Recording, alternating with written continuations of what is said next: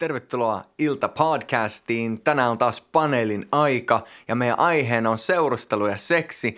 Ja meillä on täällä studiossa mukana ihan huikea pariskunta. Vanamon jäsen, basson soittaja, huikea muusikko Jyri Aittoniemi ja hänen vaimonsa, valtavan kaunis, aina pätevä Mari Aittoniemi. Hei, tervetuloa tänne. Kiitos. Kiitos. Mitkä on fiilikset tänään? No noitten sanojen jälkeen erittäin hyvät. Mahtavaa, hyvä, hyvä. Joo, ihan hyvä tässä on tulla mukana basistin perässä. oikein, oikein. Ylevä. Hei, meillä on aiheena seurustelu ja seksi tänään. Ja te olette ollut seurusteleva pari, te olette nykyään naimisissa. Teidän elämä on kuulunut kaikenlaista. Kun te kuulitte tätä aiheen ensimmäistä kertaa, niin minkälaisia ajatuksia nousi mieleen?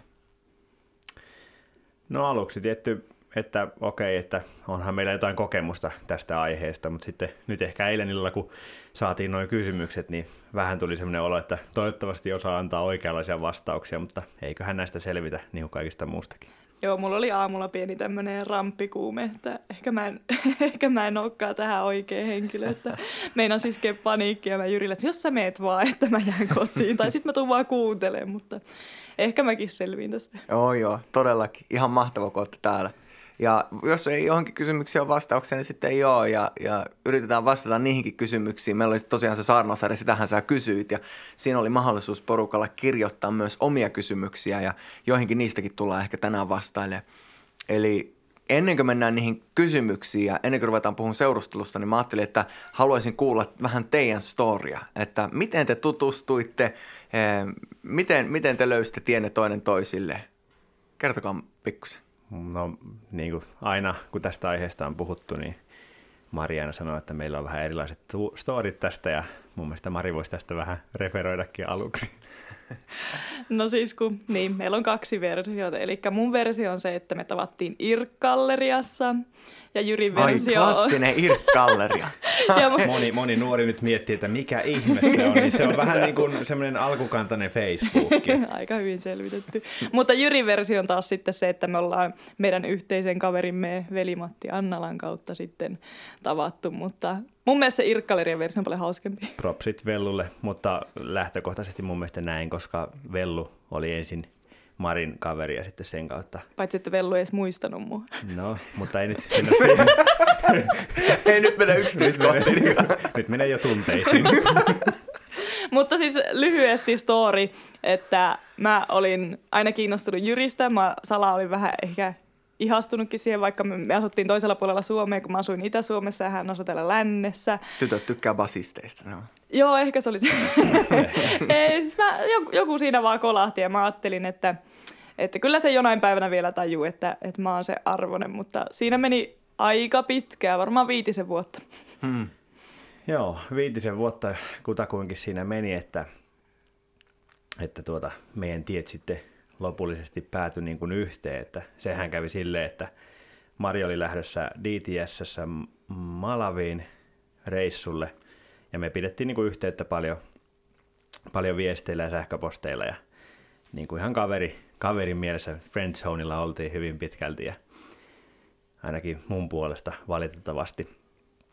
Mutta sitten mä itse olin isossa kirjassa ja siellä mä päätin, että kun oli ollut muutamia semmoisia asioita, mitkä ajoi siihen, että ei niin kuin jaksanut enää niin, kuin, niin sanotusti juosta naisten perässä ja mm. miettiä, että kuka on se oikea ja muuta, niin mä sitten rukoilin, että, että Jumala, että anna niin kuin mun rakastuu siihen tyttöön sen takia, että miten paljon hän on rakastunut Jumalaa.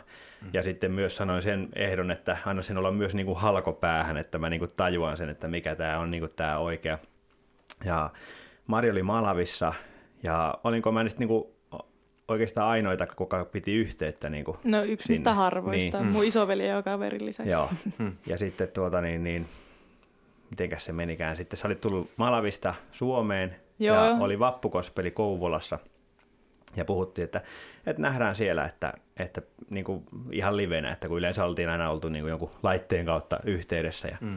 ja tuota niin, niin sitten me mentiin vappukospeliin ja mä näin Marin siellä yleisön joukossa ja se oli, no, niin inhottavalta kuin se ei-seurustelevana kuulostaakin, niin se oli niin kuin halkopäähän ja käytännössä siinä samassa hetkessä mä oikeastaan tiesin, että tämä se on. Mm. Että vaikkei sen kummempia niin kuin sanallisesti sitä niin kuin mainittu siinä, tai, mutta se vaan, se vaan tiesi niin inhottava kun se itsekin oli kuulla, kun aina joku kysyi, että mistä sen tietää, niin sen kyllä tietää, mutta kyllä mm. se, Mm. näin se vaan menee.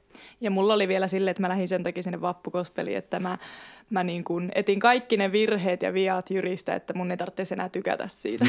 mä laitoin mun parhaalle kaverille Facebookissa viesti, että nyt mä menen sinne. Ja sitten mä oikein selitin pitkän viesti, että tiedätkö, tähän se jää, että mä oon niin vapaa tästä, että mun Joo. ei tarvi enää olla tuo jätkän perää. Ja sitten mä tulin sieltä, niin äiti oli silleen, että voi tyttöparka, mihin oot joutunut. Eli se, kun olit jo viisi vuotta niin kuin tykännyt tässä vaiheessa Jyristä, Joo. tai ollut kiinnostunut. Minkä ikäinen sä olit silloin, kun eka kertaa nousi tunteita? Olisinko mä ollut joku 17-vuotias, mä olin Amiksessa silloin Just. Joensuussa ja just sitä irkkaleiden kautta, mutta siis eikä se oli semmoinen kiinnostus. Joo. Ja tota, mulla tuli ehkä silleen, että, että sitten kun nähtiin niin kuin livenä, mä olin yleensä semmoinen, että mä tosi paljon niin kuin menin juttelemaan poikien kanssa, mä olin tosi mm. rohkea, mutta Jyrin kohdalla mä olin aina, että en varmaan mene. Mm. Että jos sille ei ole pokkaa tulla mun luokse, niin antaa olla. Että mä, mä koko ajan taistelin, mun kaverit oli kaikki, että totta kai sä meet juttele sille. Mä olin, että en mene. Että jos ei pysty tulemaan juttelemaan mulle, niin antaa olla. Ja sitten Jyrihän samaan aikaan vielä kertoi koko ajan muista tytöistä, joihin se on niin rakastunut ja ihastunut. Ja mä olin ihan rikki aina siinä, että pitääkö mun kuunnella tätä. Mutta Joo. loppui kaikki. Mutta toisaalta niin näin jälkikäteen mä ajattelen, että mä oon tosi iloinen, että me ei ruvettu yhtään aiemmin seurustelemaan, koska mä en olisi ollut valmis mm. siihen.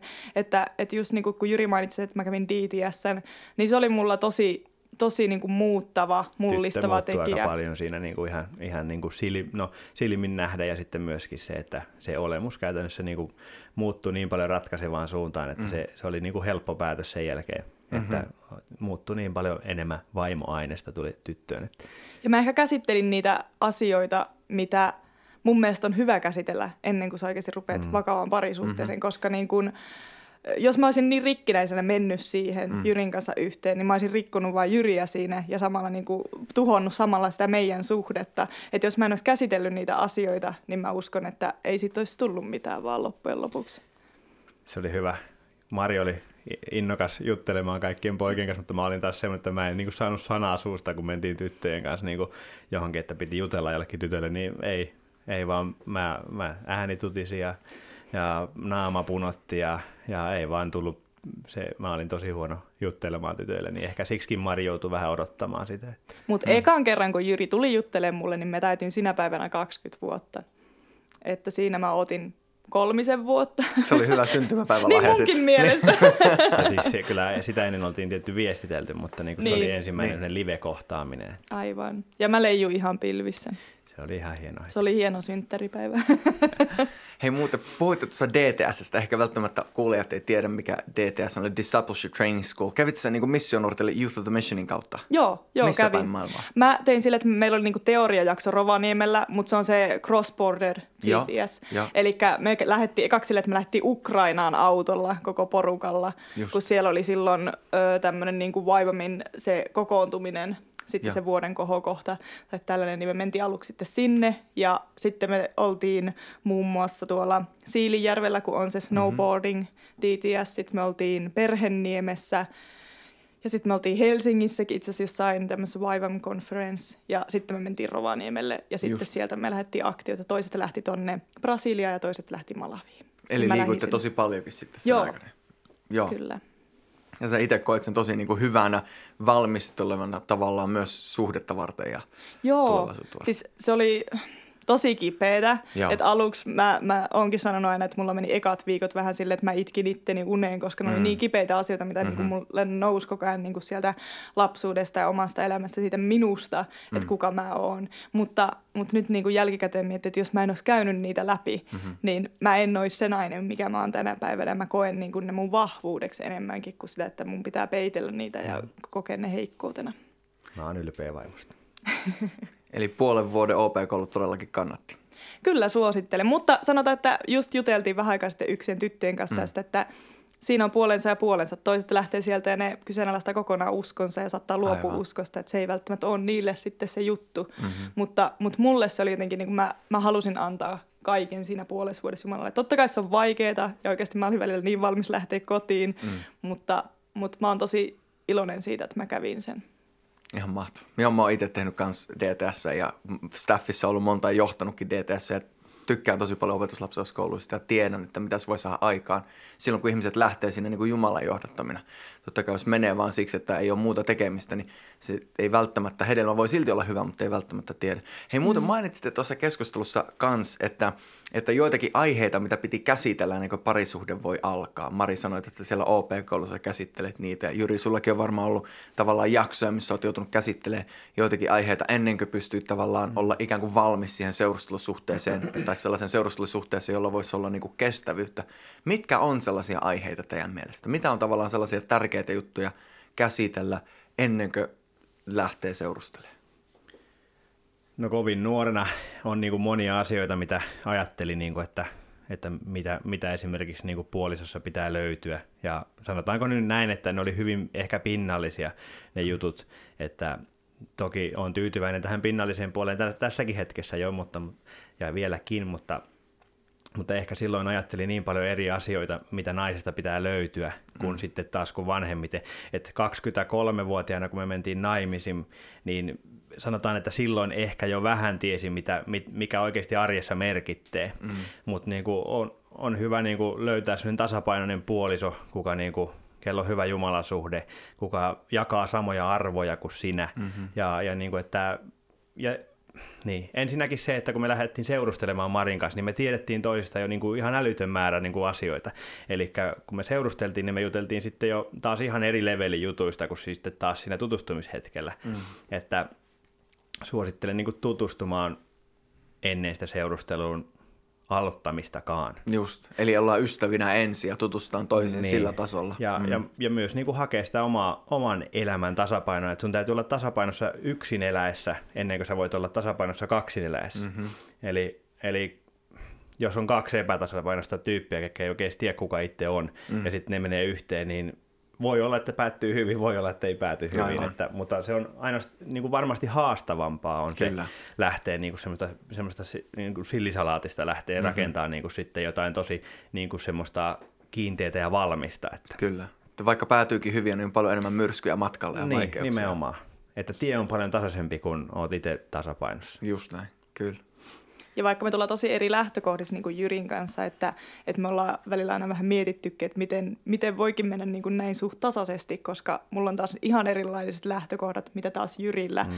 Että, että Jyrillä on ollut tosi tasapainoinen ja sellainen niin kuin turvallinen lapsuus. No, sieltä taas, pumpulista. Niin, kun mulla on ollut taas vähän semmoinen myrskyävä ja mm. ei, ei niin semmoinen ihanne lapsuus ehkä mitä, mitä kaikki muut on, mutta sitten just, että jos mä en olisi käsitellyt niitä, ja. jos mä oikeasti en olisi päästänyt Jumalaa hoitamaan niitä mun haavoja, niin mä olisin kantanut ne kaikki parisuhteeseen ja mm. Jyristä olisi tullut se mun sielunhoitaja, mm-hmm. joka olisi joutunut koko ajan niin kuin päättämään niistä ja tekemään niin kuin semmoista semmoista liiallista sielunhoitoa, mitä mun mm. mielestä ei kuulu sille puolisolle. Joo. Totta kai se on sun tuki, totta kai se on se sun turva kaikessa, mitä tulee vastaan, mutta mun mielestä ei ole niin sen puolison tehtävä jo korjata sua.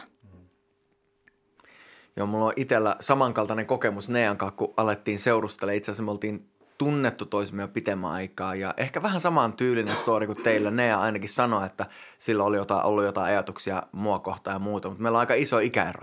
Melkein kuusi vuotta, viisi puoli vuotta ikäero ja, Nea oli silloin 17, kun mä eka kertaa ihastuin Nea ja silloin ei ollut tavallaan mitään sellaisia ajatuksia ollut itsellä. Me oltiin tunnettu jo vuosi tai kaksi sitä ennen ja mä olin aina ajatellut, että Nea on sen verran paljon nuorempi, että ei, ei edes käynyt niin kuin mielessä – millään tasolla. Ja kerran oltiin sitten Ruotsissa nuorten leirillä, nimenomaan Ruotsissa luvatussa maassa, tiet, tiedätte paikan. Ja, ja, ja tota, siellä mä olin puhumassa iltakokouksissa ja, ja Tuppuraisen Markku, eli Nean, Nean isä, oli opettajan siellä raamattotunneilla, eli oli koko perhe sitten lähtenyt mukaan Ruotsin lomalle. Ja siellä kerran me oltiin kaverin kanssa yhden Kimmo Sarajärven kanssa, joka itse asiassa nykyään on lähetystyössä Kostarikassa, niin oltiin rukoilleen sitten iltakokouksen puolesta ja sitä, että mitä hän Jumala haluaa meidän tekevän olisiko tämä ollut vuosi 2003 elokuu, joo. Ja tota, sitten yhtäkkiä mulla tulee vessahätä kesken rukousta ja siellä leiri kyllä toimi silleen, että piti lähteä sieltä mökiltä ihan toiseen rakennukseen, missä oli sitten vessat. Ja, mm. ja kun mä lähdin kävelemään sieltä mökiltä, niin kävelin äh, tällaisen nuotiopaikan ohi ja siinä Nea oli leikkimässä jonkun pienen lapsen kanssa. Mä olin tässä vaiheessa 23 ja mä olin rukoillut niin kuin Jumalalta, että Jumala lähetä mulle sellainen nainen, joka voi olla niin kuin mun rinnalla ja kenen kanssa me yhdessä voidaan palvella sua. Mm. Ja, ja tämä rukous ei välttämättä ole kaikille, tämä mitä mä seuraavaksi rukoilin, mutta mä rukoilin tätä monta kertaa ja, ja sydämen syvyydestä, että Jumala, jos mun elämän kautta, jos mä oon naimisissa, voi pelastua tuhat ihmistä, mutta jos mä oon sinkkuna, niin voi pelastua tuhat yksi ihmistä, niin mä haluan olla sinkku sen yhden ihmisen takia, että se yksi voisi tulla sun niin kuin, tunteen sut. Et se, se oli niin kuin kaikista isoin polte mun sydämessä, mm. että, että Jumala voisi käyttää mahdollisimman paljon. Mutta sitten mä rukoilin, että Jumala, jos on olemassa joku, kenen kanssa me yhdessä voisi tehdä tätä paljon paremmin kuin mitä yksin, niin lähetä se. Ja mä rukoilen sellaista naista, joka niin kuin palvelee Jumalaa, rakastaa Jumalaa. Sitten mä olin kävelemässä sen nuotiopaikan ohi, ne oli sen leikkin se tytön kanssa. Mä katoin, ja en tiedä, onko teille joskus käynyt tätä, mutta mulla joskus käy silleen, että, että Jumala tavallaan näyttää, mitä ihmisen sisimpään kuuluu. Ja monesti se voi olla joku asia, minkä kanne kamppailee, tai joku juttu, mikä, mikä kannilla on vaikeaa. Ja, ja Jumala näyttää sen niin, että mä voisin sitten paremmin, paremmin auttaa sitä ihmistä, jutella sen kanssa silleen. Ja siihen asti Jumala oli aina näyttänyt jotain ikään kuin negatiivista.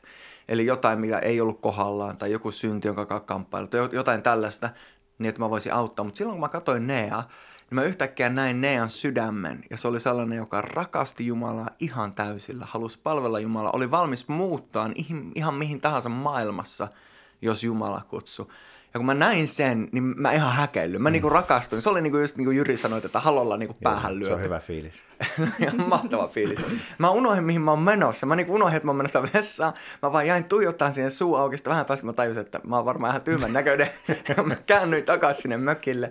Ja mä kerroin heti Kimmolle, että Kimmo et tiedä, mitä tapahtui äsken. Ja, ja Kimmo sanoi, että no kerro, kerro. Mä kerroin sitten koko juttu ja Kimmo sanoi, että se on ihan mahtavaa. Mä sanoin, mm. että ei oo.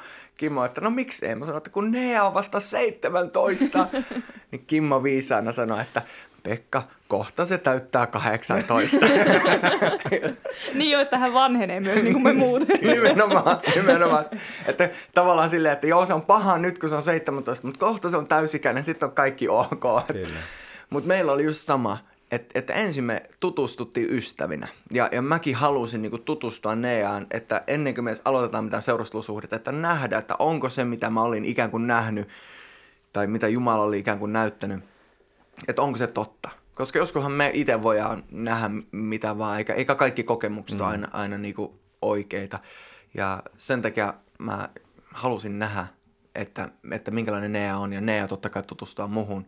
Ja sitten puoli vuotta sen jälkeen ruvettiin seurustelemaan just niihin tienoihin, kun ne täytti 18, Joo. että ihan sopi, sopiva. Mutta samankaltainen kokemus kuin teille. Kyllä. Että, että tuota, hyvä setti. Sitä semmoista tutustumisen tavallaan niin kuin merkitystä nykyään tuntuu, että sitä, sitä hyvin vähän niin kuin arvostetaan tietyllä Joo, tavalla. Jo. Että, että niin kuin, aina vaan heti ruvetaan seurustelemaan. Heti tehdään sitä niin kuin kauhean vakavaa. Mm. Ja sitten siinä niin kuin monesti hajotetaan itteensä sen takia, koska se niin kuin menee jo niin syvälliseksi se tunne heti siinä kohtaa. Ja sanotaanko, että saattaa mennä jopa hyvin fyysiseksi. Kyllä. Että meilläkin Marin kanssa oli se, että meillä oli välimatkaa niin paljon, että me käytännössä ne monta vuotta, niin me vaan niin kuin tekstailtiin, me lähetettiin sähköpostia mesellä ja kaikella mitä ikinä oli, niin kuin millä pystyit pitämään yhteyttä, niin me pidettiin yhteyttä ja juteltiin. Ja ennen kuin, ennen kuin me edes niin kuin tavallaan livenä tavattiin, niin siinä oli hirveän pitkä aika ja tuntui, että mä tunsin jo tuon ihmisen, mm. kun me nähtiin ensimmäisen kerran. Niin sitten, ja tosi niin kuin kipeitäkin juttuja keskusteltiin ja niin kuin avattiin elämäämme tosi silleen niin kuin avoimesti, että varmasti tiesi tavata, minkä paketin sä oot saamassa, että ei ollut semmoista tavallaan, no totta kai tässä nyt joka päivä yllättyy aina uusista piirteistä, niin kuin se, on, se on ihan luonnollistakin ja varmaan osa sitä suolaa, mikä siinä suhteessa on, että mm aina tulee uusia juttuja, että oli ne sitten pahoja tai hyviä, pahoja tai huonoja, mutta niin kuin, niin, että kannattaa tietää, mitä ottaa jo siinä seurusteluvaiheessa. Tuo on tosi hyvä pointti just, että jos, jos heittäytyy koko ajan suhteeseen, mm. aloittaa seurustelun ikään kuin heti ihastuksen pohjalta ennen kuin on tutustunut, niin paljon enemmän särkyy sydän. Kyllä. Ja, ja helposti käy just silleen, että, että käy läpi monta suhdetta mm. ennen kuin sitten oikeasti pääsee tutustumaan siihen, joka, joka tuntuu sellaiselta, että hei, tämän kanssa mä voisin mennä mm. naimisiin. Kun siinä kohtaa, kun suhteessa tulee vakava, sä menet kihloihin, sä menet naimisiin, niin kyllä sinä kuitenkin aina sä annat itsestäsi niin ison palan, että iso osa loh, niin kun lohkaistaan sun elämästä pois, koska sun täytyy ruveta ajattelemaan kaikkea sit niin, että, että mikä on toisenkin kannalta hyvä. Ja mikä on toisen kannalta myös niin kuin se edullinen vaihtoehto, ja että voinko mä mennä tonne, mun pitää kuitenkin kysyä, että kannattaa nauttia niistä hetkistä, kun sä oot vielä niin kuin sinkku ja niin kuin täysin rinnoin, tehdä, tehdä kaikkia asioita, mistä sä tykkäät ja niin kuin harrastaa niin paljon kuin pystyy niin kuin kaikkia kivoja harrastuksia, koska niin kuin, ei sillä, että ne kaikki loppuisi, kun sä menet naimisiin, mutta kaikista tulee vähän haastavampaa, sun pitää vähän delegoida ja organisoida sitä elämää eri malliin, se ei ole niin helppoa enää. Totta, totta. Niin kauhealta Eli... kuin se kuulostaa, se antaa paljon, mutta se ottaa myös paljon. Eli neuvo, neuvona kaikille, kaikille sinkkukuuntelijoille, tutustukaa kunnolla ennen kuin lähdette seurustelemaan. Onko Mari sulla tähän ajatusta? No, mulla tuli ehkä myös se mieleen, että, että kun, no varsinkin itse oli nuorena naisena sellainen, että voi vitsi kun saisi vaan poikkaveri, että se on niin kuin se juttu. Ja just se, että kun kaikki muut rupesivat seurustelemaan, no oikein ehkä meilläpä ei ollut, mutta, mutta mulla oli yksi sellainen ystävä, että sanoi, että kaikki sen kaverit seurustelee tai on kihloista tai on naimisissa. Sanoi, että hän on ehkä yksi sinkkukaveri hmm. koko kaveriporukassa. Niin se sanoi, että hänelle tulee ihan hirveät paineet, että onkohan hänessä joku vika, kun hän, hän ei kelpaakaan jollekin, hän ei pääsekään sinne johonkin seurustelusuhteeseen tai kihloihin tai naimisiin, mikä mun mielestä tuntuu tosi hassulta, koska itsellä ei ehkä ollut niinkään se, se jotenkin ryhmäpaine, vaan oli vaan semmoinen, että voiko olisi joku, jonka kanssa jakaa. Ja jotenkin ajattelin just sitä, että, että jotenkin ihmeellistä, että sitten kun saat sen poikakaverin, niin sitten kaikki sun ongelmat vaan häviää. Ja me ollaan välillä Jyrin kanssa naurettu sitä, että ei ne häviä mihinkään, ne vaan tulee tuplasti pahempana Just takaisin. Näin, että sulla kyllä. on myös sen toisen ongelmat sitten, kyllä. mitä pitää käsitellä. Et, et jotenkin helposti ajatella, että se ihmissuhde, se parisuhde, se pelastaa sut joltain. Se antaa kaikki ongelmat pois, sulla kaikki on hyvin. Ja niin kuin, jotenkin se on semmoinen liian romantisoitunut kuva ehkä siitä. Siis totta kai se on kiva ja totta kai se on ihana, en mä sitä tarkoita. Mutta just se, että, että ymmärtäisi sen, että, että – sen ei ole tarkoitus olla semmoinen ongelmanpoistaja. Mm. Joo, joskus ajatellaan, että jos mä vaan löytäisin ikään kuin sen oikean tai, tai sen poikaystävän, tyttöystävän, niin silloin multa häviäisi kaikki nämä tyhjyyden fiilikset ja kaikki muut. Ja me ikään kuin etsitään siitä meidän seurustelukumppanista meidän pelastajaa. Ja ainoastaan Jeesus voi olla meidän pelastaja. Et kyllä mä itse ajattelen, että hirmu tärkeää on se, että ennen kuin lähtee seurustelemaan, niin on löytänyt sellaisen paikan Jumalankaan, missä on sinut sen kanssa, että Jumala täyttää nämä mun syvimmät tarpeet. Mä en voi odottaa, että mun vaimo täyttää niitä mun sielun ja hengen syvimpiä kaipuita ja, ja, ja tarpeita, koska silloin mä koko ajan vaan on ottamassa. Mutta silloin kun mä annan Jumalan täyttää mun sisimmän kaikista syvimmät tarpeet, niin silloin mä voin olla antamassa vaimolle ja siitä, silloin avioliitosta tulee oikeasti mahtavaa. Mm.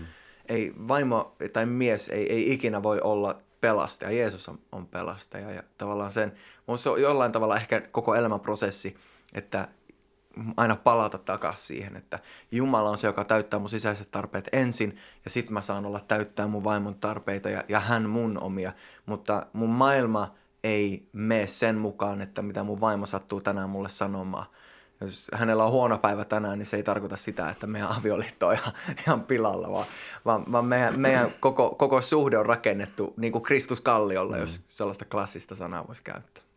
Joo, mä itsekin painin jossain vaiheessa tuon asian kanssa, kun mä mietin jotenkin silleen, että, että et jotenkin tuli semmoinen, kun varsinkin mitä enemmän niin kuin sitten tutustui toiseen, ihastui toiseen, rakastui toiseen, niin ajattelin, että mä en pysty enää luopumaan siitä. Ja sitten jotenkin pelkäs sitä, että siitä toisesta tulee niin kuin tärkeämpi kuin Jumalasta. Mm. Että jotenkin paini sen kanssa sitten ajattelin, no mun pitää erota sen takia, että siitä siitä mm. ei tule. Ja se oli ihan kauheata, niin kuin, että miten pystyy ajattelemaan tolleen. Mutta musta oli ihan, että sitä niin kuin rukoili, niin huomasi, että Jumala niin kuin syvensi sitä suhdetta. Joo. Ja Jumala antoi enemmän sitä rakkautta. Mutta mulla oli joskus sellainen tilanne, kun me rukoiltiin Jyrin kanssa yhdessä. Ja mulla oli jotenkin tosi silleen, että Jumala kosketti mua tosi syvältä ja tuntui, miten Jumalan rakkaus ja rauha täytti mut. Ja sitten Jyri tulee jotenkin kauhean lähelle mua ja rupeaa niin kuin siinä rukoilemaan. Niin mulla tuli vähän semmoinen, että hei me pois, että nyt on meidän välinen juttu niin kuin tässä Jumalan kanssa. Että, että Jyrissä tuli tosi toissijainen siinä vaiheessa. Tuli vähän sellainen, että sä et pysty antaa mulle sitä, mitä mm. Jumala antaa mulle just nyt. Ja se oli mulle jotenkin tosi semmoinen mullistava kokemus, mm. että, että oikeasti, että onhan se sittenkin se Jumala niin kuin mulla se kaikkein rakkain, vaikka Joo. ajattelee, että sitä toisesta on tullut niin rakas. Joo.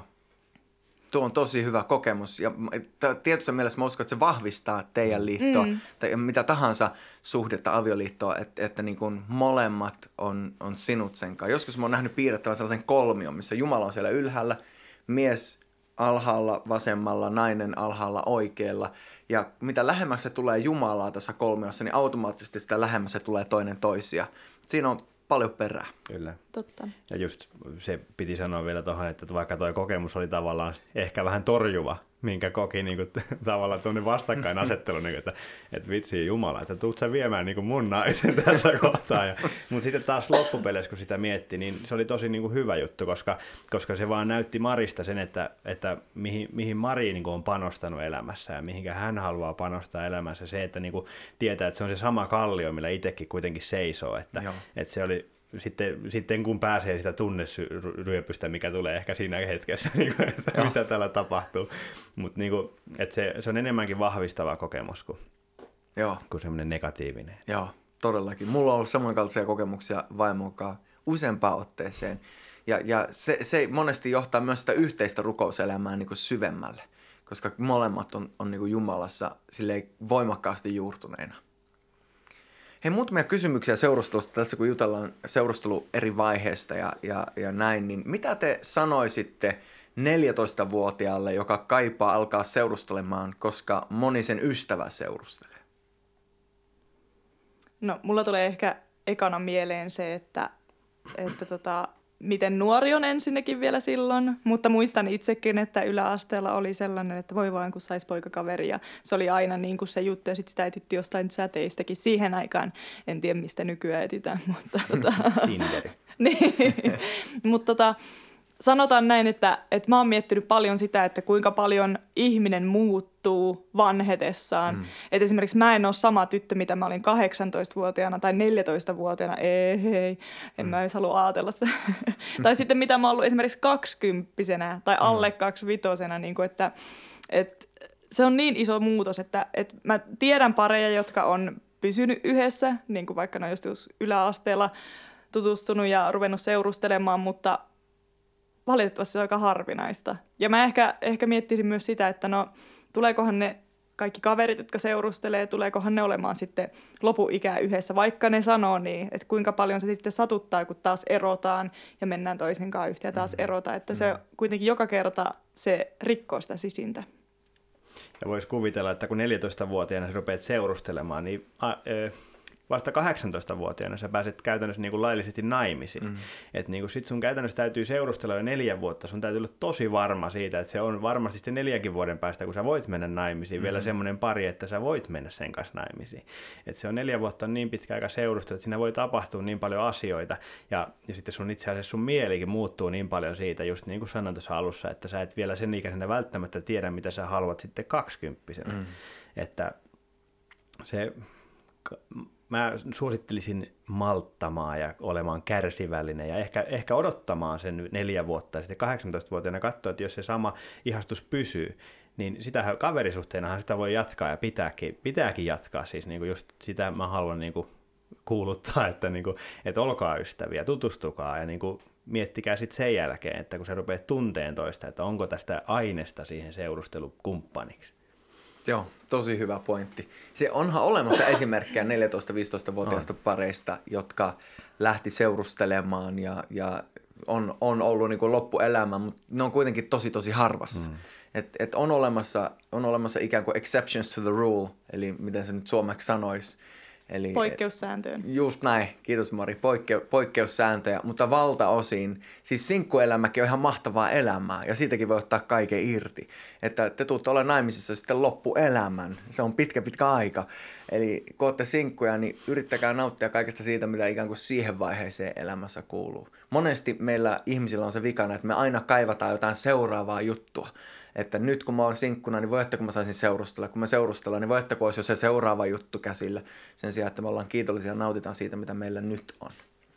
Totta. Ja mulla tuli mieleen ehkä sekin, että öö, periaatteessa kun sä sitten jos sä meet yhteen, sä oot vaikka 14-vuotiaasta yhdessä sen toisen kanssa, niin missä välissä sä oot kerännyt erää sitä parasta nuoruutta. Mm. Että sitten voikin tulla jossain vaiheessa semmoinen kauhea kriisi siellä avioliitossa, että hei, että mä haluankin olla se teini jälleen. Mä haluan mennä niin kuin mä haluan. Mä haluan matkustella, mä haluan käydä vähän hiittele kaverin kanssa jotenkin poikien perään. Tiedätkö, että se on, niin kuin, se on ihan huippuaikaa, vaikka se on niin kuin ihan kamalaakin aikaa, mitä niin kuin muistelee. Mutta kuitenkin se on niin kuin just sitä, sitä parhautta, että se on sitä semmoista kauheata sekamelskaa ja tunteiden vuoristorataa, mutta siihen kuuluu kaikki ihastumiset ja nopeat kaikkoamiset sen ihastumisen luota ja muuta, mutta niin kuin, että se, se kuuluu siihen. Ja mun mielestä sitä pitää, sitä pitää nauttia sillä tavalla, että ei heti ekana vaan haali jotain, jotain poikaa siihen rinnallensa tai tyttöä rinnallensa, vaan just, että, että elää sitä kauheata vuoristorataa. Tuo on tosi hyvä pointti. Just se, että ihastuu nopeasti ja unohtaa myös nopeasti. Mm. Että, että monta kertaa ajatellaan se teininä, että kun mä ihastun johonkin, mun pitää heti pystyä aloittamaan jonkinnäköinen suhde tai, tai tästä pitäisi löytyä jotain, että milloin me mennään ensitreffeille. Mutta monta kertaa se on sellaista tunteiden vuoristorataa.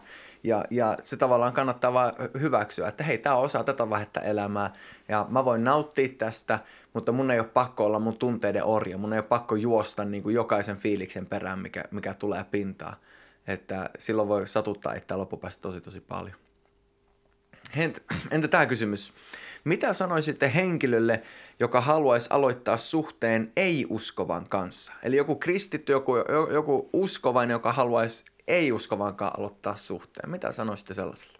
No, multa usein, siis mä oon pitänyt semmoisia tyttöleirejä ja sitten mä oon ollut monissa tyttösoluissa ja sanotaan näin, että tämä on hyvin yleinen kysymys aina siellä ja hyvin yleinen puheenaihe. Ja mä oon aina sanonut sitä heti ensimmäisen varsinkin, kun puhutaan uskovista nuorista, että kuka sulle on ykkönen? Kuka sulle on kaikki kaikessa? Että jos sulle oikeasti Jumala on kaikki kaikessa, miksi sä haluat ihmisen, jolle se ei ole kaikki kaikessa? Tosi joka pikemminkin niin kuin vähättelee sitä että niin kuin aina sanotaan, no se tulee sitten uskoon. Joo, no mitä jos se tulisi eka usko ja sitten vasta rumeette yhteen. Että niin kuin, siitä on jotenkin tehty niin semmoinen, että no, no kyllä Jumala ymmärtää. Ja jotkut monesti sanoo sitäkin, että mä koen, että Jumala niin kuin hyväksyy sen. Okei, okay. No voi se varmasti hyväksyäkin, mutta helppohan siitä ei tule. Ja sitten mä sanoin Jyrille yksi kerta, että mä en ole vielä tavannut yhtään paria, joka olisi tehnyt tämän ratkaisun, että uskovainen menee yhteen ei-uskovaisen kanssa, ja se suositteli sitä jollekin muulle. Mm. Ne aina sanoo, älä tee samaa virhettä kuin mitä mä oon tehnyt. Niin mä jotenkin luottaisin tosi vahvasti näin, että ei välttämättä kannata sitten kertaa, ei kukaan sen tehnytkään suosittele sitä kellekään. Todella hyvä, todella hyvä vastaus. Ja just tuo, että, että jos oot vähän kärsivällisempi, niin jos on niin, että hän on tulossa uskoon, niin ehkä sitten tulee uskoa ja, ja voitte aloittaa. Mutta säily, säilyy varmaan todella paljon kivulta, jos odottaa. Ja totuushan ainakin niin kuin miten mä mietin, on, että ei ole olemassa vaan yhtä ainoaa oikeaa. Joskus ajatellaan silleen, jos mä oon uskossa ja kaveri ei ole uskossa, niin tuo on se mun oikea ja, ja meidän on vaan pakko olla yhdessä, riippumatta siitä, miten me ajatellaan tai miten me toimitaan. Mutta elämän varrella mä uskon, että Jumala on voinut varalta tosi monta henkilöä, kenellä on potentiaali olla se oikea. Ja siinä vaiheessa, kun mennään naimisiin, niin hänestä tulee se oikea. Ja sen sijaan, että me keskitytään niin paljon siihen etsimiseen, että kuka on se oikein, niin meidän pitäisi keskittyä siihen, että minusta tulee se oikein. Mm. Että mitä Jumala haluaa tehdä mussa, että mä voisin olla joku päivä jollekin se oikein. Onko, ootteko te törmännyt tähän se oikea ajattelu ja, ja siihen, että, että mistä mä tiedän, että Meillä monesti on ollut sellainen tulenpalava keskustelu tästä, että, että onhan se kauhean romanttinen, kauhean ihana kuva, että, että tuolla jossakin Jouppiskan vuoren päällä, kun mä menen ensi torstaina kello puoli kolme sinne ja sitten mä niinku kohtaan siis auringon säihkeessä semmoisen tytön siellä ja, ja tämä tulee olemaan se, kenen kanssa mä astelen alttarille, että tämä on se yksi ja oikea ja tämä on niinku matkustanut jostain Kiinan muurilta tänne just tähän hetkeen ja niinku nyt, me, nyt me kohdataan, niinku, että tämäkin voi olla niinku Jumalan maailmassa niinku mahdollista, että et kaikki on mahdollista, mutta niinku, ehkä se on niinku hirveä tavallaan pilata semmoisen niinku ihanien nuorten tyttöjen haave siitä yhdestä unelmien prinssistä, joka ratsastaa valkealla ratsutaan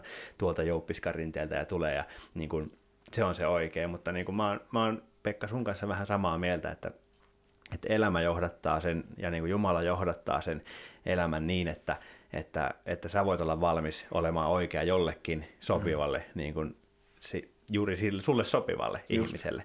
Et käytännössä se on se oikea, se yksi ja ainut oikea, minkä kanssa lopulta päädyt niin kuin mm. alttarille. Että. Ja mulla on ehkä vähän sama, että mulla oli myös kauhean romantisoitunut, kun totta kai se on vaan se yksi ainoa oikea. Ja varsinkin kun löytyy vielä niin soppelipari itselle niin tietysti se on silleen. Mutta sanotaan ne, että moniin kysymyksiin, tuo mitä sä Pekka sanoit, niin se on aika hyvä vastaus. Että just se, että meillä laitetaan monia ihmisiä meidän tielle ja me tehdään se päätös. Mm että tuleeko meille siitä se oikea. Ja just se, että kun, sitten kun pappi sanoo aamen, niin sitten se on se sun oikea. Mm. Sitten siitä ei enää pyristele, että ei tule sitten niin avioliiton aikana, voi se olisikin ollut toi. Just että näin. nytten tulee ero ja nytten pitää ottaakin tuo toinen. Ei, ei se ole enää mikään mahdollisuus, ei se ole mikään vaihtoehto enää, vaan sitten sä elät sen kanssa. Mutta mulla oli jossain vaiheessa tosi paljon niin kuin kysymyksiä siitä, että no minkä takia avioliitot voi niin huonosti, minkä takia se, se onkin yhtä sotaa vaan mm. se juttu, että niin kuin kerta Jumala on noin laittanut yhteen, niin minkä takia sitten siitä tuleekin ihan kauheata. Niin sitten mä rupesin ehkä kyseenalaistamaan että no onko se ollutkin vaan se ihminen itse siinä rakkauden ihastuksen huumassa, joka on tehnyt sen päätöksen, että Jumala on johdattanut sen ihmisen siihen, siinä on mahdollisuuksia, mutta ne on itse vähän niin kuin tuhonnut toisiaan siinä parisuhteen aikana. En tiedä, mutta tämmöisiä mm. miettinyt, että oli hyvin romantisoitunut kuva aluksi, että pitää olla vain se yksi ainoa oikea, mutta en mä ehkä enää näe sitä niinkään. Tietysti Jumalalle kaikki on mahdollista, en mä sitä sano, mutta ja niin kuin tulee tosi hyviä pareja, niin kuin just me ollaan välillä Jyrin kanssa ihmetelty, että miten me voidaankin sopia niin hyvin yhteen. Mm. Mutta en mä silti sanoisi, että, että niin kuin se on niin yksinkertaista ja niin romantisoitunut sitten. Mm. Kyllä se on niin kuin työmaa, kun sanotaan se tahdon siinä alttarilla, että sen jälkeen sun täytyy oikeasti työstää sitä suhdetta. Sun täytyy, niinku, sun täytyy niinku luopua jostain omista tavoista, sun täytyy luopua jostain omista jutuista sen toisen takia. Ja sun täytyy näyttää se, että sä pystyt luopumaan joistain jutuista sen takia, että toisella olisi hyvä olla. Joo. Ja niinku, että jatkuvasti tavallaan niinku puoli ja toisin, että se ei saa olla se, että niinku toinen vaan luopuu, vaan että molempien pitää jollain tavalla luopua joistain asioista. Ja myöskin se, ennen kuin se pappi sanoi sen aamen, niin sinä monesti kysyn, että tahdotko, eikä että haluatko. Tuo on tosi hyvä pointti, nimenomaan. Ja sitten vastataan, että tahdon. Mm. Ei vaan, että silloin kun mua huvittaa, Kyllä. vaan että no, tahto päässä. Mutta tuohonkin taas ennen kuin tullaan siihen aamen kohtaan, niin siinä kohtaa niin kuin voit tutustua ja seurustella. Vaan niin kuin mieluummin siinä vaiheessa eikä seurustella ja tutustua. Kyllä. Se on nimenomaan se aika ennen kuin lähtee heittäytymään tunteella syvemmin siihen peliin, niin on todella, todella arvokasta. Mitä te sanoisitte muuten näistä? Me ollaan puhuttu paljon siitä tutustumisvaiheesta.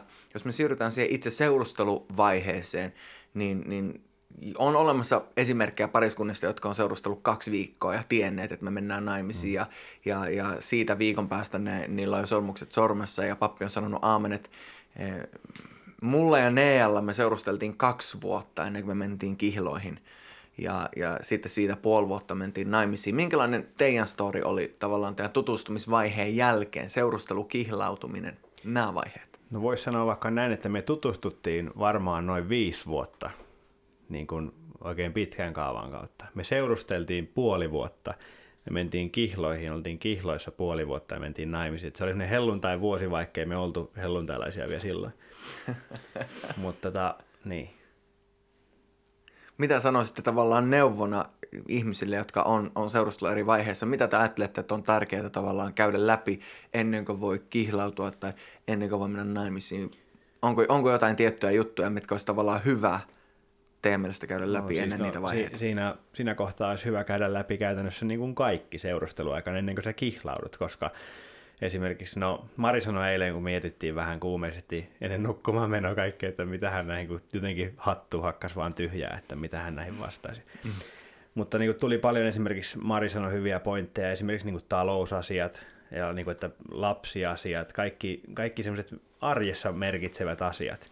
Että onko niin kuin yhteiset rahat, onko niin kuin, minkälainen ajatus niin kuin esimerkiksi lapsista, minkälainen ajatus kasvatuksesta, minkälainen ajatus niin kuin asumismuodosta. Vaikka, ihan niin kuin, vaikka ne kuulostaa jotenkin naurettavalle ja semmoisille asioille, että okei, noita voidaan miettiä sitten, kun ollaan aviossa, mutta se on helpottanut kummasti, kun me on juteltu noista niin kuin jo silloin viiden vuoden periodissa, silloin kun me ei seurusteltu vielä, niin me oltiin, tiedettiin vähän, että mitä toinen ehkä odottaa avioliitolta ja sen niin kuin, tuomilta asioilta, niin kaikilta talousjutuilta ja ihan niin, kuin, niin hullulta kuin se kuulostaakin, mutta niin kuin, jos sä puhu, puhu, puhu, se on, niin kuin, se on niin kuin sääntö numero yksi, että niin kuin kannattaa puhua, koska kun opettelee puhumaan siinä tutustumisen ja seurustelun aikana, niin sitten on helpompi keskustella avioliiton aikanakin niin kuin jostain vaikeistakin asioista. Ja sitten tavallaan tottuu siihen, että me puhutaan asioista. Ja muutenkin niin kuin seurusteluaikana, niin mulla oli vähän semmoinen kyselyrumpa päällä, että mä heittelin tosi paljon kovia ja kipeitä kysymyksiä niin kuin Jyrille, koska mä ajattelin, että nyt Turkan, että nyt selvitetään nämä sitten niin kuin hyvissä ajoin jo, että ei tule mitään semmoiset yllätyys, että mm. en mä ollutkaan samaa mieltä sunkaan. Että tosi usein on kuullut myös sellaisen jutun, että seurustellaan jo ja mietitään, että okei, mä haluan olla tämän toisen kanssa. Sitten ruvetaankin puhumaan kutsumuksesta ja haaveista ja unelmista. Mm. Ja yhtäkkiä te oottekin ihan eri planeetoilta. Joo. Ne ei niinku yhtään kohtaa. Sitten erotaan ja sitten ollaan siellä, että mitenköhän tässä nyt kävi taas näin. Että, että tulee välillä vähän semmoinen, että miksei ihmiset puhu näistä asioista. Ne on, ne on tosi isoja asioita. Että jos toinen haluaa vaikka Afrikkaa ja toinen haluaa pysyä ehdottomasti Suomessa eikä ikinä lähteä mihinkään, niin mi, miksi sitten niin kuin edes miettii sitä? Mm. Totta kai meillä oli ehkä vähän se haaste, mä muistan sen, että mulla jotenkin nousi sen DDSn kautta niin kuin lähetystyö ja ulkomaat.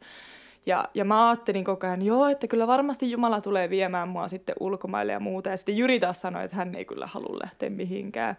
Ja mä näin vielä unia jotenkin, niin kuin, että, että niin kuin Jumala osoittaa mulle jonkun maan ja sitten Jyri on se, että me ei olla hmm. lähös sinne. Mä olin ihan paisessa, että no niin, tää on tällä selvä, että ei tästä varmaan tuukkaan mitään. Mutta sitten mä rukoilin kauheasti Jumala, että oikeasti jos sä haluat, että mä oon Jyrin kanssa, niin, äh, niin kuin sulata se Jyrin sydäntä niin kuin sille. Ja sitten se rupesikin yhtäkkiä puhua, että kyllähän sittenkin ehkä voisi lähteä nytkin ulkomaille, että ei se ole mikään niin kuin no-no, että, mm. että siellä on mahdollisuudet. Joten niin kuin, antaa niin kuin sille, että, että tuo niitä omia haaveita ja unelmia julki, tuo niitä omia kipeitä paikkoja. Esimerkiksi niin kuin mä mainitsin myös tämän perhe ja suku. Ei, siis kun sanotaan aina, että joo, sä meet vaan sen toisen kanssa naimisiin, et sä mene, sinne tulee perhe ja suku perässä. Mm. Että niin kuin, miten, miten teillä on käsitelty asioita, että huuetaanko teillä, kun teillä riidellään vaikka? Koska meillähän oli tämä ero heti, että mm. mä, meillä aina huudettiin ja hulluna. Niin Jyri sitten ekan kerran, kun mä rupesin... Meillä ei. Niin, heillä ei. niin mä kun rupesin sitten huutamaan ekan kerran, kun me riideltiin, niin Jyri katsomaan tosi vihaisesti ja mm. sä et huuda mulle. Että mm. meille ei ole huudettu, mä en ole tyhmä, mä ymmärrän pahe, vähemmälläkin ja mä olin niin vihainen, että enkö mä saa enää huutaa. että niinku mikä tää on? Siis mähän, mähän vähän niinku joustin, siis mä ymmärsin sen, että sehän on typerää. Mutta se oli niin vaikeaa, kun sä oot se 20 vuotta huutanut vaan aina, mm. kun sä suutut tai sä riitelet. Niin sitten opetteletkin jonkun ihan uuden jutun. Niin... Hyvin oot oppinut. Hyvä, jee. Nuo on oikeasti todella hyviä, mitä molemmat otatte esiin, tällaisia niin käytännönläheisiä kysymyksiä tulevaisuudesta, miten sä näet sun tulevaisuuden, mistä unelmoit, entä lapset, missä vaiheessa sä haluaisit sankkia lapsia, kuinka monta lasta. Ja, ja tosi moneen niihin on sellainen, mitkä tavallaan voi näyttää osviittaa siitä, että, että tuleeko tämä toimii niin kuin pitkällä jänteellä. Ja nämä keskustelut tosi hyvä ottaa siinä seurusteluvaiheessa ennen kuin mennään kihloihin lapsien hankinnasta ei tarvi olla kaikissa jutuissa samaa mm. mieltä. Mulla ja Neal oli sellainen vaihe, että mun unelma oli aina saada kaksi lasta, koska mä oon perheestä, missä oli kaksi lasta. Ja, ja Nean unelma oli saada kolme lasta, koska hän on perheestä, jossa oli kolme lasta. Ja ehkä niistä tavalla lähtökohdista lähtien, kun me sitten juteltiin näistä jutuista, niin siinäkin vaiheessa, kun me mentiin naimisiin, niin meillä oli vielä se, että ne halusi kolme ja mä halusin kaksi. Ja mm. sitten me sanottiin, että no päivä näyttää, että saahanko meistä lapsia. Ei se ole itsestään selvää. Ja, ja ensimmäinen äh, raskaus oli, oli miscarriage, äh, eli tämä keskenmeno. keskenmeno suomeksi, mm. kyllä, kiitos. Niin, niin siinä vaiheessa me oltiin silleen, että no mitähän tästä tulee käymään, että tullaanko me saamaan lapsia yhtään. No sitten ne tuli raskaaksi uudelleen ja meille syntyi Linneä. Ja sitten siinä vaiheessa me molemmat tiedät, että kyllä me halutaan toinen lapsi. Ja sitten syntyi Adelin, kaksi ihanaa tyttöä. Ja sitten siinä vaiheessa me molemmat koettiin, että ei, että kyllä kaksi on hyvä. Jos Jumala joskus antaa meille kolmannen, niin Jumala antaa kolmannen ja nämä asiat on Jumalan käsissä. Mutta itselle oli se fiilis ja Nealle myös, että tässä, tässä on tavallaan meidän perhepaketti. Kaikkihan on Jumalan käsissä ja mahtavaa, jos jonain päivänä yhtäkkiä Nealle tulee sellainen halu, että nyt pitäisi saada kolmas ja meikäläinen innostuu samalla tavalla. Mutta, mutta tällä hetkellä tunne on tämä, että joskus voi olla eri mieltäkin näistä käytännön asioista ja sitten tietyt asiat näyt niin kuin elämän varrella, mutta nämä isot jutut, esimerkiksi jos ne olisi halunnut, että viisi lasta ehdottomasti, mm. niin, niin sitten siinä vaiheessa olisi pitänyt ruveta miettimään, että okei, kumpi meistä tekee sen kompromissin tai, tai, tai millä tavalla me näissä hommissa edetään. Ja just nämä isot elämänkysymykset, mistä mm. mainitsit, että missä maassa asua, minkälaisessa ammatissa olla – ja, ja millä tavalla olla valmis heittäytyyn toinen toistensa unelmien puolesta. Niin ne on isoja juttuja. Ja avioliitossa on paljon uhrautumista suuntaan ja toiseen. Nea uhrautui tosi paljon silloin, kun me muutettiin Kanadaan. Mä olin pastorina siellä yhdeksän vuotta. Nea joutui jättää opiskelut. Sillä oli paikat kaikki avoinna täällä. Se opiskeli etänä psykologiaa, mutta ei se ole sama asia kuin käydä jatkuvasti koulussa. Ja, ja nyt me ollaan muutettu takaisin Suomeen, mikä on mahtavaa, ne voi olla työelämässä ja opiskella. Mutta näitä jaksoja, missä me uhraudutaan toinen toistemme puolesta, niin ne on myös osa avioliittoa. Ja jos ei niistä keskustele etukäteen, niin voi tulla tosi tosi isoja ongelmia. Hmm. Tuleeko teille mieleen mitään sellaisia asioita, mitkä oli teille tavallaan sellaisia haasteellisia juttuja, muuten kuin tämä ulkomaan, ulkomaille muuttamista Mari mainitsit? No ehkä meillä on just, että kun me ollaan, me ollaan niin eri puolilta Suomeen esimerkiksi, niin yksi iso, iso niin kuin, ehkä semmoinen, mistä meillä tuli sanaharkkaa, oli se, että et, et, niin kuin mihin me asetutaan. Ja että, nyt olette kuningaskaupungissa. Eihän niin Seinäjältä parempaa ole. kaupunki. tota, niin, joo, niin ollaan. että, et, tota, asiat vaan niin kuin, me asuttiin naimisiin menon jälkeen yksi vuosi Kihniöllä – jos joku tietää sen paikan, voitte googlettaa, se löytyy kyllä sieltä, se on olemassa. Ja tuota, niin, niin, sitten, sitten muutettiin Seinäjoella, Maria aloitti opiskelut ja mä sain töitä. Ja tuota, tänä päivänä Mari valmistui ja nyt me todennäköisesti molemmat tehdään tänä vuonna töitä.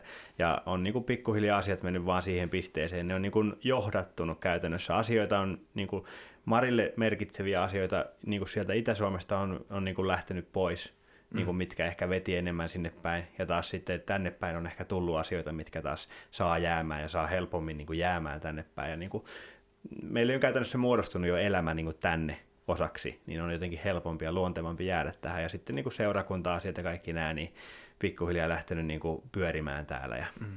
päästy niin kuin joukkoon mukaan ja silleen. Mutta meillähän oli aika isot ö, voiko sanoa jopa niin kuin väittelyt niin kuin seurakunnasta. Mm. Että niin kuin, kun mä oon vähän tämmönen, miten tän nyt sanoin, mä oon vähän tämmönen nuori kapinallinen ollut aina. Ja mulla oli silleen, että ei mitään seurakuntaa tarvii niin usein mennä ja että kyllä se Jumala pitää huolta. Tai niin kuin mulle se oli tosi tärkeää, mm. että miten mä vietän Jumalan kanssa aikaa kahdestaan. Ja sitten Jyrille taas oli tosi merkittävä se, että pitää käydä seurakunnassa. Ja sehän oli aina repimässä mua sinne ja mä olin ihan niin kuin, että en mä halua lähteä sinne, että siellä on vaan tommosia tekopyhiä ihmisiä. mä olin, oikeasti mulla oli tosi karu ehkä se kuva sinne niin kuin seurakunnasta. Ja... ja se on ehkä osittain totta. Että... niin. Ehkä siellä on joku pieni totuuden. Pitää muistaa olla kriittinen asia. Mutta mä luulen, että mulla myös paljon vaikutti se, että, että, että kuinka mun läheisiä ihmisiä oltiin kohdeltu seurakunnassa, niin mä mm. kuitenkin kannoin myös sitä vihaa ja katkeruutta sitten, niin kuin, että miten kukaan voi tehdä tällaista. Ja sitten meillä oli se kauhean vaikeaa aluksi, että no miten paljon me käydään seurakunnassa. Sitten mä huomasin, että Jyrillä taas se uskoelämä rupesi menee niin kuin huonoon suuntaan, koska se ei päässyt seurakuntaan, niin siinä taas mä sitten uhraudun, okei, no mennään sinne seurakuntaan sitten, että kerta se on sulle niin iso juttu. Ja sitten niin kun mä rupesin itsekin nauttimaan, ja mähän rukoilin tosi paljon Jumalalta, että auta, että mäkin innostun siitä. Mm. Ja sitten toinen oli, kun muutettiin Seinäjoelle, niin minä olisin halunnut Vapikselle ja Jyri Hellareille, ja nyt te näette, että kumpi voitti. Mieshän on kuitenkin perheenpää. Vähän lyödään raamatulla tässä kuitenkin. että, helmi. Mutta ei, ei haittaa yhtä, että, että kyllä siinäkin näki se, että, että Jumala johdatti. Että siis mä olin varmaan kaksi vuotta, mulla meni silleen, että mä en tuu käymään hellareilla. Ja mä olin sen näköinen, että mua ei varmasti kiinnosta olla täällä. Mm. Mutta sitten kun periaatteessa luopu niistä haarniskoista ja niistä panssareista, että okei, näytän nyt Jumala, että mulla on jotain täällä, niin sitten Jumala rupesi niin näyttää, että okei, täällä voi olla tosi hyväkin sun olla. Ja tässä kun kuuntelija kuuntelee ja miettii, että onpa siinä kylmä nainen, että karmea, karmea naisen saanut tuo mies, mutta, mutta tota, täytyy sanoa, että asia on ihan toisin päin, että, että se, että Mari on ollut kriittinen asioissa, se, että Marilla on ollut tietynlainen ajattelutapa asioista, niin se on saanut mussa semmoisen kasvuprojektina niin aikaa, se on niin kuin potku takamuksiin mulla itsellä, että mä rupean itse pureskelemaan asioita, mä rupean itse muodostamaan asioista niin kuin oikeat mielipiteet, mm. mitä mä ajattelen mm. asioista. Ja niin kuin sen kautta myös oma identiteetti on saanut niin kuin kehittyä ja vahvistua tosi paljon. Että niin kuin, just se, että esimerkiksi sitä, mitä Maria ajatteli seurakunnasta. Mä aluksi olin, että mitä ihmettä sä tarkoitat, että tämä on niin kuin Jumalan seurakunta, sä et tule tänne niin kuin, niin kuin, niin kuin tavallaan vähättelemään tätä mm. asiaa. Mutta sitten loppupeleissä kuitenkin, kun mä rupesin miettimään, että mulle itselle seurakunta oli ollut liian iso asia siinä kohtaa, että mä en ollut itse henkilökohtaisesti kasvanut niin kuin siinä suhteessa Joo. niin paljon. Että sen kautta taas ehkä niin kuin henkilökohtainen niin kuin suhde Jumalan kanssa, niin kuin, että seurakunta oli käytännössä mulla jossain kohtaa Jumala. Jopa voisi sanoa niin, niin karusti, mm. että, että mulla oli hirveästi niin Kihniöllä ollessa, niin mulla oli ihan hälyttömästi vastuuta. Että käytännössä mun hengellinen elämä oli se, että kun mä astuin seurakunnasta sisälle, niin se oli siinä kohtaa. Ja sitten kun mä menin kotiin, niin mä olin, että no nyt mä oon työni tehnyt ja sitten mä niin kuin heittäydyn vaan niin kuin, niin kuin sänkyy kuin hautaa. Ja niin kuin, että se mm. oli, siitä tuli vähän sen työnomainen ehkä. Tuo on todella, todella hyvä pointti. Ja varmaan moni voi olla, jotka kamppailee tonkaan, että, että niin kuin seurakunta tai oma suhde. Ja siinä pitäisi löytää just se tasapaino, että oma suhde on se kaikkein tärkein ja sitten siitä käsin me palvellaan seurakunnassa ja ollaan mukana kaikessa siinä. Ja, ja jos se seurakunta ottaa niin voimakkaasti yli, että oma suhde niin kuin kärsii, tai lähinnä se seurakunnassa työtä tekeminen, joka, jo, joka joillekin voi olla oman työn, perheen ja kaiken muun ohella, sen lisäksi vielä 10 tuntia viikossa vapaaehtoishommia, mm. niin, niin se on liikaa. Ja se on niin kuin pastorin näkökulmasta, voin sanoa, että yksi asia, minkä mä itse kamppailen, on se, että, että miten paljon mä sallin joidenkin vapaaehtoisten tehdä. Että jotkut vapaaehtoiset on sellaisia, että, että pitää kannustaa tekemään ja toisille pitää niin sanoa, että älä tee niin paljon. Mm. Et, että on, on olemassa se tasapaino. Mä uskon, että Jumala kutsuu meitä palvelemaan jo eri, eri ajanjaksoja. Silloin kun on sinkkuna, ei ole perhettä ja muuta, niin voi tehdä paljon enemmän. Mutta sitten kun on perhe ja muut, niin, niin se on sellainen arvokas asia. Ja, ja ei ikinä saa olla niin, että se mitä mä teen Jumalalle menee ohi sen, että mä oon läsnä mun perheen keskellä. Kyllä.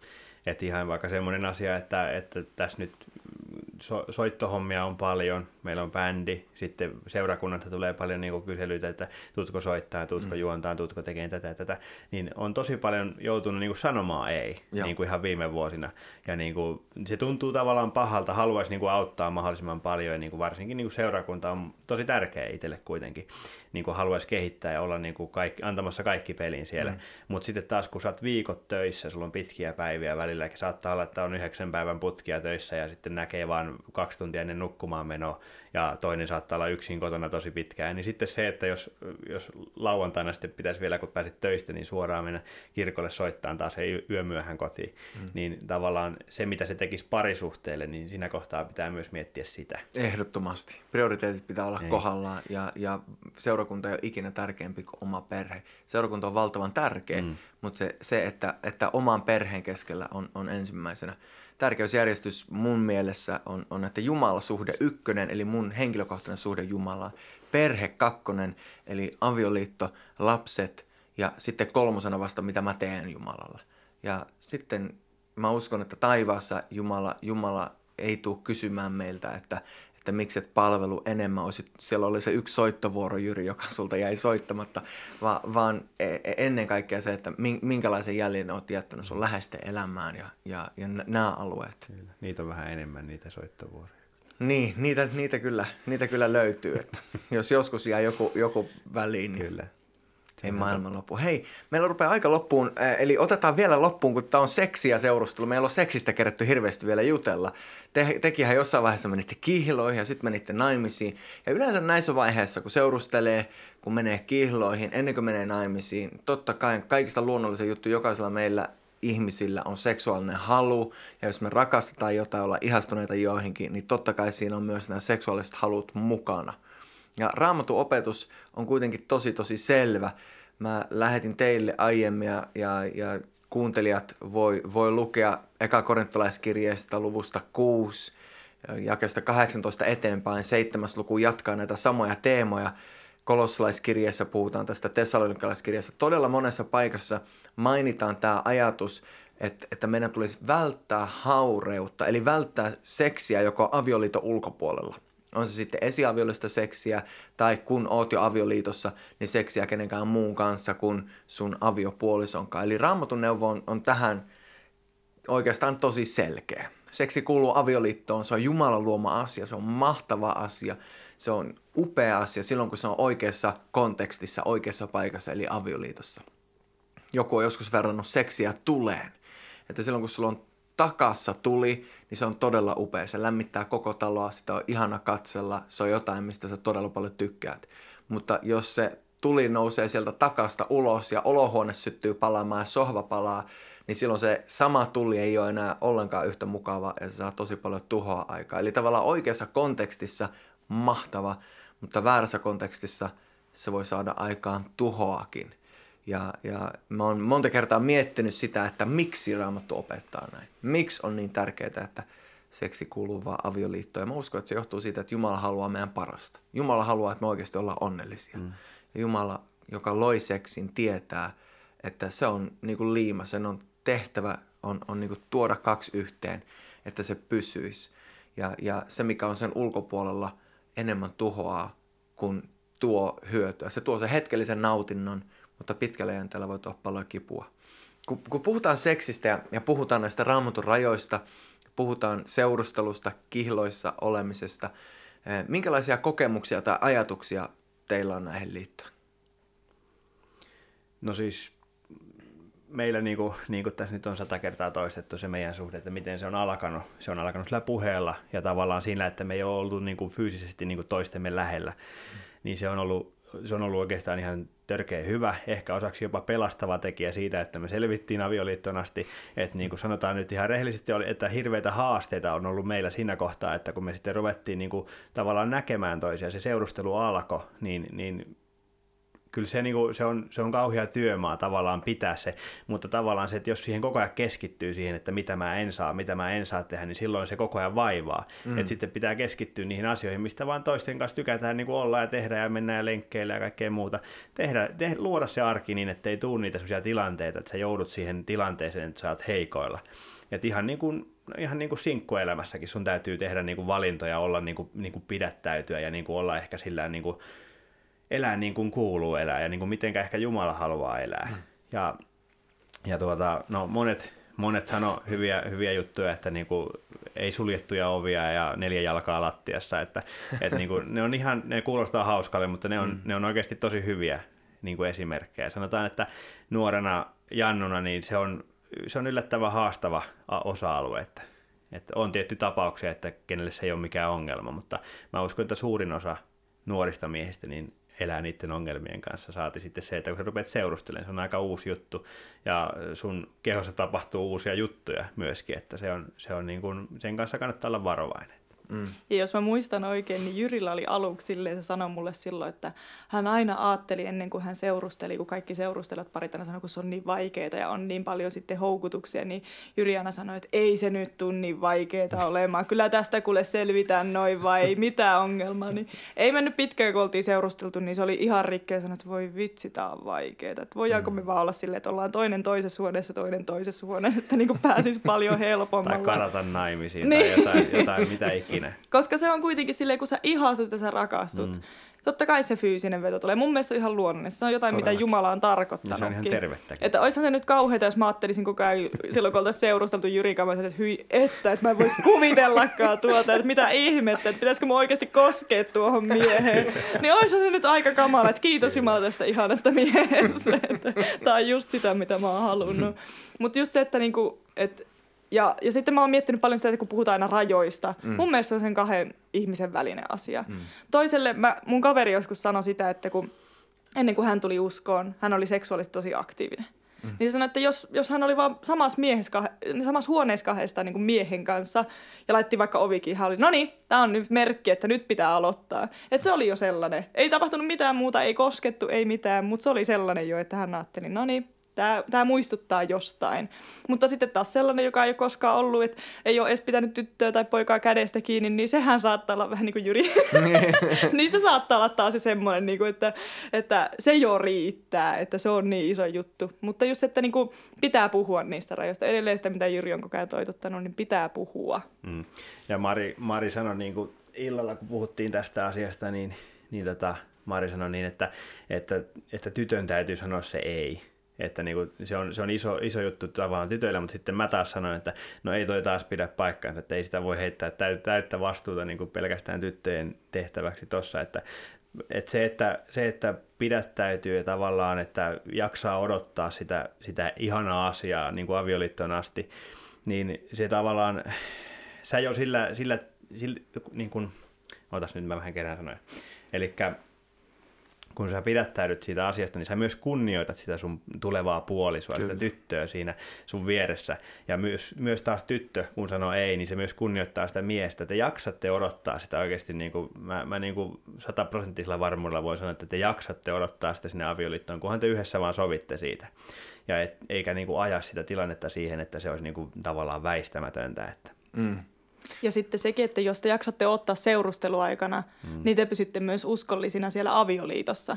Että helposti ajatellaan, siis sanotaan näin, että kyllähän niinku sitten tulee niitä pelkoja ja ahdistuksia, että okei, no me mokattiin tuolla, mokataankohan me nyt tässä avioliitossakin. Että ne rupeaa niinku jotenkin kummittelemaan siellä ja miettimään, että okei, no me nyt tuossa yritettiin rajoja ja tuossa yritettiin, että että mitäköhän me tehdään nyt tässä, että mitä jos se mun mies nyt meneekin sitten sinne, kun se ei jaksanut odottaa mua edes siellä, että mitäs nyt tapahtuu. Että jättääkö siinä vähän liikaa sitten semmoista niin kuin arvailujen varaa ja semmoista niin kuin turvattomuutta sitten sinne avioliittoonkin. Tuo on todella hyvä pointti. Ja, ja just se, mitä sanot, että, että, että jos tekee jotain nyt sen, sen takia, että nyt just haluaa sen tehdä, niin, niin se voi, sillä voi olla oikeasti tosi pitkäjänteiset seuraamukset että pitäisi, pitäisi osata miettiä, mikä voi olla tosi vaikea joskus niissä tunnetiloissa, mutta miettiä sitä, että me tullaan olemaan naimissa seuraavat 50 vuotta. Me voidaan harrastaa seksiä vaikka joka päivä seuraavat 50 vuotta. Mm. Että kyllä me jaksetaan tämä puoli vuotta vielä odottaa, tai, tai mikä onkaan se jakso. Ja mulla ja Neella oli myös todella, todella vaikeaa. Varmaan tosi monella pariskunnalla on. Ja totta kai se on just niin kuin Mari sanoit, että jos mä rakastan jotain, mä haluan olla sitä lähellä. Ja meillä molemmilla on, on ollut niin kuin monta suhdetta, ei seksuaalista suhdetta, mutta tosi tosi monta seurustelusuhdetta ennen sitä. Mun tausta, tausta on sellainen, että mä olin ikään kuin etsin niistä suhteista sitä omaa hyväksyntää. Ja ehkä vähän Neellä oli samanlainen, samanlainen tausta. Me ollaan molemmat puhuttu näistä avoimesti keskenään ja, ja muidenkin edessä. Mutta se, mitä, mitä mulla itselle tapahtui, oli, oli se, että silloin kun me Nean kanssa oltiin, niin, niin koko ajan me oltiin ikään kuin asetettu rajoja, niin koko ajan me mentiin niin kuin niiden rajojen yli. Ei ikinä harrastettu seksiä mm. ennen kuin sitten kun oltiin menty naimisiin, mutta, mutta se oli niin kuin sellaista, että me ylitettiin niitä rajoja, mitkä me oltiin edeltä sovittu sen takia, että me niin paljon haluttiin olla yhdessä. Ja silloin me tajuttiin, että hei, meidän pitää asettaa oikeasti nämä rajat vielä tosi paljon taaksepäin että meille ei, ei riitä se, että nämä rajat, mitkä meillä alun perin oli, niin kuin mitä Jyri sanoi, että neljä jalkaa maassa ja, ja muita tällaisia, vaan meidän pitää oikeasti jopa, jopa jossain vaiheessa tehdä silleen, että okei, me ei voida niin kuin, ruveta suutelemaan vaikka yhdessä huoneessa, missä ei ole ketään muita läsnä. Ei me ruvettu sitä suutelemaan, kun muutkaan oli läsnä kummemmin, mutta mut, niin, mut, mut, niin tiettyjä juttuja piti vaan niin sanoa, että hei, että me ei voida tehdä tota sen takia, että, että niin kuin, se herättää niin paljon kaikkea kaikkea muita tunteita. Että sitten, sitten niin kuin pysyä, pystyä jutella niistä avoimesti. Mm. Jyri taisi just sanoa siitä keskustelun tärkeydestä. Ja jos ei oikeasti osaa keskustella eikä ole sitä avoimuutta ennen avioliittoa, niin ei se tule tulee avioliiton jälkeenkään. Et kyllä pitää oppia puhumaan, puhumaan jo siinä seurustelun vaiheessa ja mielellään jo siellä tutustumisvaiheissa. Ja siinä vaiheessa, kun pystyy olla avoin kaikesta, niin voi olla myös avoin kaikista, kaikista näistä. Kyllä. Ja seksi tavallaan niin kuin näissä meidän piireissä, niin kuin vapaiden suuntien piirissä, on niin sellainen tabu ja kaikki tavallaan niin kuin nuoremmat ihmiset sinkkunakin, niin sitä, se on yksi asia oikeastaan, mitä melkein vaan odottaa avioliitolla. Niin kuin, mm. että jos, joskus se on niin kuin tosi pinnalla. Mm. Mutta sitten nyt sen on tajunnut, niin kuin, kun on naimisissa oltu viisi vuotta pian ja, ja niin kuin näin, että se on, se on niin kuin älyttömän ihana, se on älyttömän kaunis, se on älyttömän tarpeellinen asia niin kuin siinä suhteessa – mutta se on loppupeleissä ihan sairaan pieni asia siellä niin kuin arjen keskellä. Et niin kuin se on älytön iso plussa, mm. mutta, mutta se on kuitenkin se, että ei sitä niin kuin nyt kun rupesi miettimään arkeen, niin, niin se olisi yksi asia, minkä ehkä jotenkin pystyisi jopa pistämään vähän sivuun jotenkin muiden mukavien asioiden niin kuin tieltä. Ehdottomasti. Mä oon, mä oon 100 samaa mieltä. Meillä tulee Nean tänä vuonna 10 vuotta avioliittoa ja seksi on totta kai mahtava osa avioliittoa, mutta se on, se on oikeasti loppupäästä pieni osa paljon enemmän niin kuin avioliitossa on nautintoja kuin se seksi. Mm. Se, että, että mulla on joku kotona, kenen kanssa mä voin jutella ihan kaikesta, että me tuetaan toinen toisia, me rakastaan toinen toisia pyyteettömästi. On niin valtava määrä plussia avioliitossa ja, ja seksi on niin tosi pieni osa. Se on tärkeä osa, mutta, mutta loppupäästä sanotaan tälle, että jos tästä päivästä eteenpäin ei olisi enää yhtään seksiä, niin haluaisiko jatkaa avioliitossa? Sata nolla totta kai. Se on niin, niin valtavaa. Totta. Mutta hei, onko teillä mitään loppukommentteja? Ja, ja itse asiassa, jos saisi vielä yhden kysymyksen kysyä ennen näitä loppukommentteja, nimittäin nyt kun jutellaan tästä seksistä ja, ja seksistä ennen avioliittoa, jotkut pariskunnat ajattelee tälleen näin, että no me ollaan jo naimisissa Jumala, Jumala edessä, tai ajattelee näin, että no me tullaan kuitenkin meneen naimisiin, me ollaan tehty se päätös jo, ja olla vaikka menty jo kihloihin. Mikä meitä nyt mukaan estäisi harrastamassa? Mikä siinä itse avioliitossa on sitten niin spesiaalia, että, että sitä kannattaa niin kuin odottaa? Mun mielestä se kuulostaa vähän silleen, että, että haluaa tavallaan, jos tuommoisen kysymyksen mä kuulisin, niin mulla tulee heti mieleen vaan se, että miksi et sä malttaisi odottaa. Tavallaan, että jos, jos se on niin hyvä, mitä sä niin kuin luulet, että se on, niin miksi et sä malttaisi odottaa sitä sitten siihen avioliittoon asti, että se on kuitenkin niin hieno hieno niin kuin asia, mitä pystyt rakentamaan niin kuin sen toisen kanssa, niin kuin aloittamaan sen toisen kanssa niin kuin, ja opettelemaan ne asiat sen toisen kanssa, niin se todellakin maalta odottaa sinne avioliittoon asti. Että mun mielestä se on vähän niin kuin itsellensä niin kuin hyvä, niin kuin puhuta, puhua niin kuin hyväksi sen asian, että okei, tämä on ok nyt, kun mä oikeasti me ollaan menossa, mutta mitäs jos se ei sittenkään? Mm. Ja mä sanoisin ihan näin kovasti vaan, että no entäs jos on Jumalan tahto vs. ihmisen omat halut ja himot. Että mm. kumman mukaan sä haluat mennä. Haluatko mennä niiden omien himoja haluja, koska minä haluan, niin minä teen. Vai haluatko oikeasti näyttää Jumalalle, että mä oon tosissani tämän asian kanssa. Mä näytän, että mä menen sun tahdon mukaan tässäkin asiassa. Tosi hyvä. Just, että me halutaan Jumalan siunaus mieluummin kuin se meidän mm. tämänhetkisen halun täyttyminen. Mm. Upeat. Hei, kiitos Jyri ja Mari, kun tulitte. Ihan mahtavaa, kun olitte mukana. Onko teillä jotain loppukommentteja, mitä haluatte vielä heittää?